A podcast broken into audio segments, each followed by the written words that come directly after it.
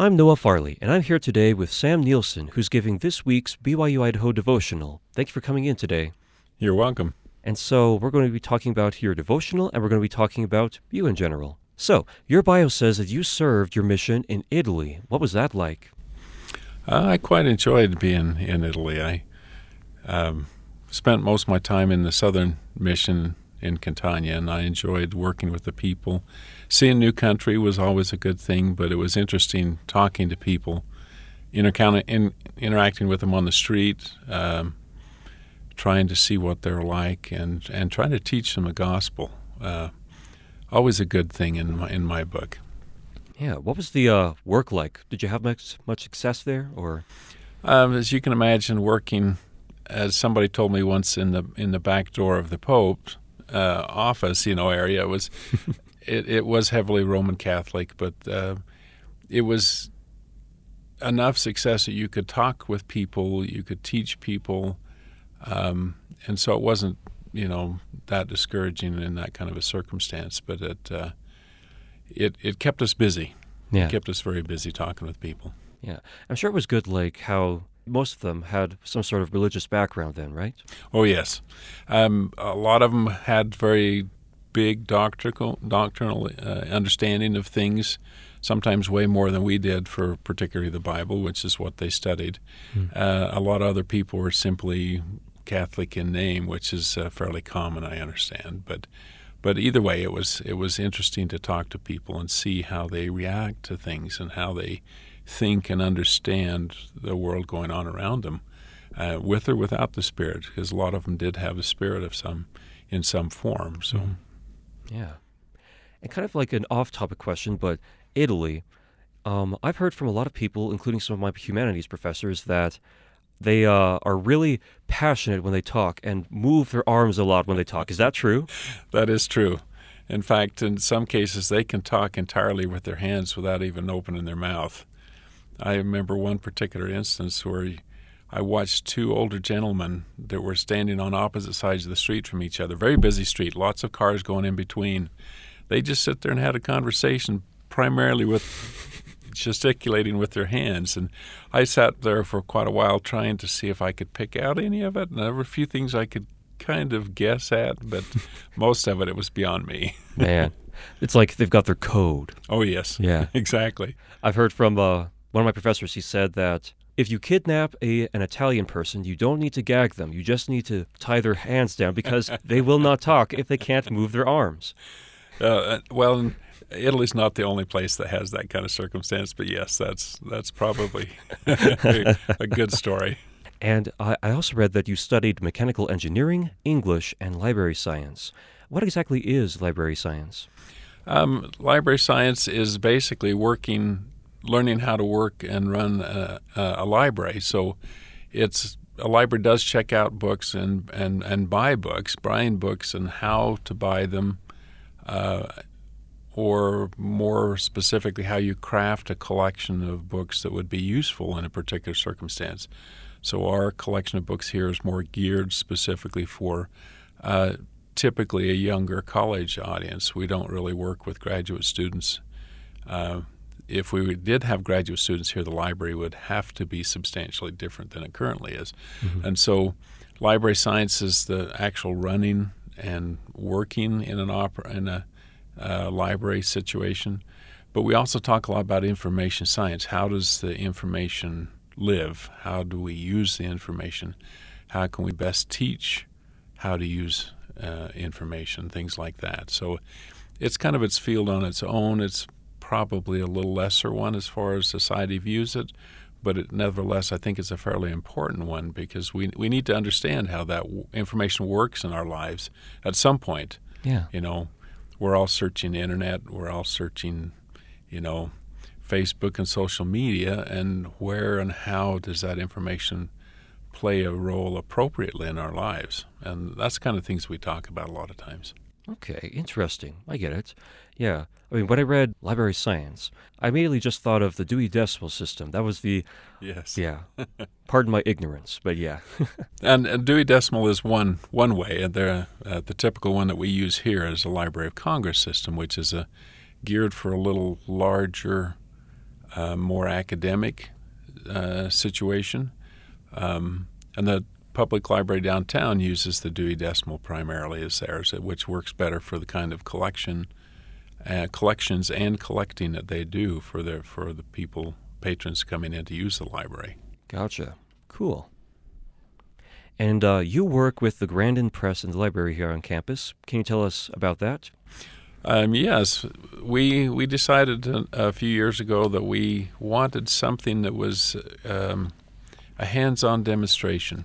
We we have our special collections there where we have original materials that people can come and see, mm-hmm. um, and it's it's its own kind of experience to see an actual Bible from the 1200s, for example.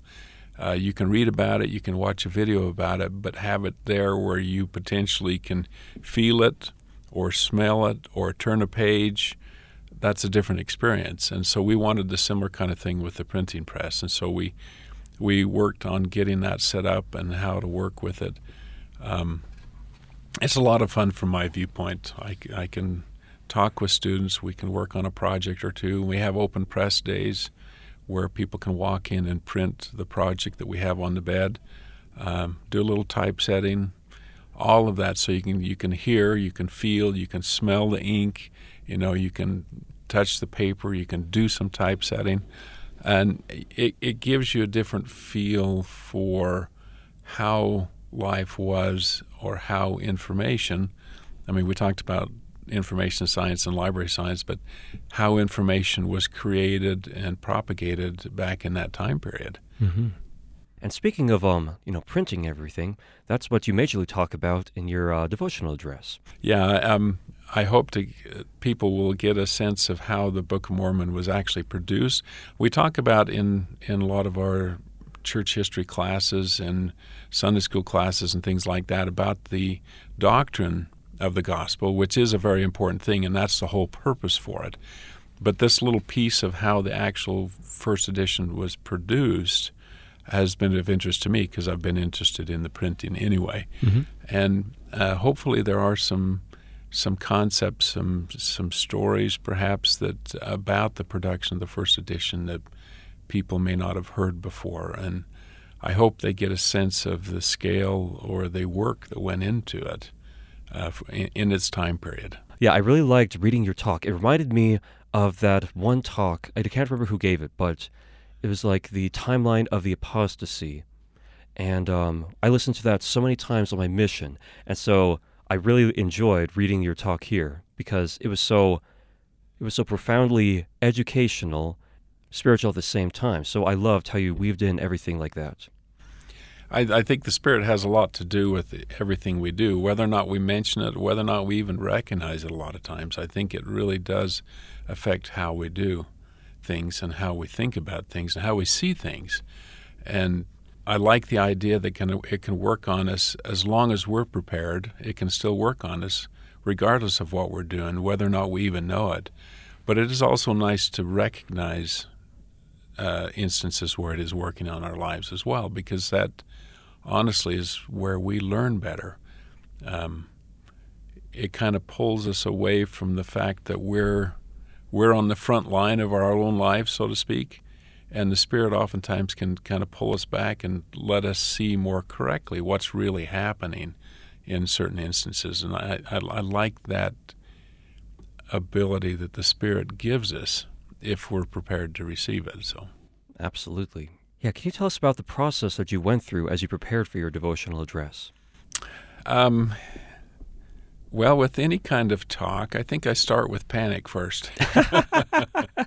Same, yeah. Um, I'm typically more a person that likes to be kind of behind the scenes, and so uh, this is not one of those instances. you know, it's just me on stage, and I so that right off the bat kind of puts me off a little bit. Mm-hmm. But um, I've had a lot of instances, a lot of occasions uh, driving in different places where I would tend to listen to uh, KBYI um, mostly for the talks in, at this point, and so I would hear a lot of other devotionals and and try to see it from the viewpoint of that's something I'm going to do, and what do I need to do, and what's my responsibility for that. Um, but it also gave me the opportunity to feel the Spirit again and again and again when hearing those talks, and and I've been very grateful for that. And I hope that's something that also comes out where people can feel uh, the Spirit through the things that I talk about as well. Um, it is a little bit of an interesting process, though, because it's uh, it's working with campus to get it to come to to the, the final stage where you actually present the talk. It's a little different than I expected. It's a little more involved working with a lot of different people, which have also has also been an interesting situation, and I've enjoyed that as well. So, yeah, the prep behind it, it's fun and see to see and do, but uh, when you stand actually at the the pulpit to give the talk, it is a little different. So, yeah, we'll see how that happens. Have you gotten to uh, like practice in the building in, with a teleprompter yet? Uh, that will happen a little later on today, probably. Okay, gotcha. Uh, speaking in sacrament meeting, you know, you're in front of two or three hundred people speaking in devotional. Um, you know, it's the entire student body potentially, plus any online presences uh, that are watching as well. So it's a yeah, a little a little different scenario, but it on the surface it really isn't that much different than a sacrament talk in, in a lot of ways. Mm-hmm. Uh, but it is typically a little longer than most sacrament talks. yeah. It's a bit more bigger of a production. Yes, it is a little bigger production. That's right.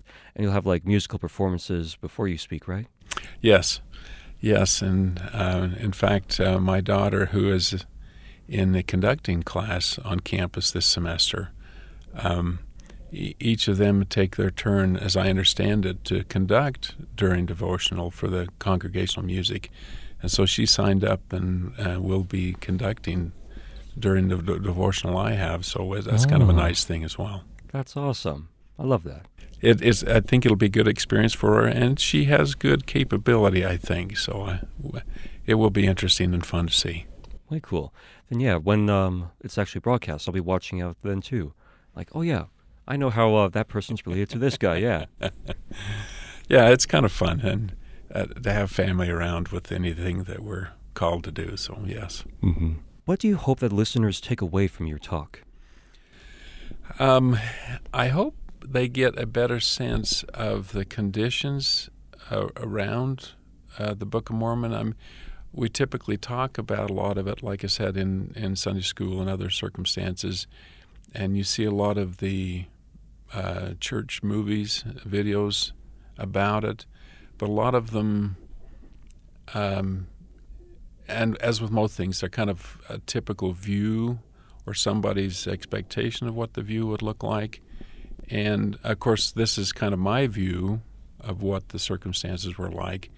But there are uh, details and things documenting a lot of what I'm going to be talking about. And so I hope people get a sense of the culture and the situation surrounding the publication of the Book of Mormon and what went on at that time period. Mm-hmm. Is there anything else that you'd like to add before we finish? Uh, no, I think that's pretty much it. Thank you for the opportunity. Absolutely. It was great talking with you. Thank you for coming in. You're welcome.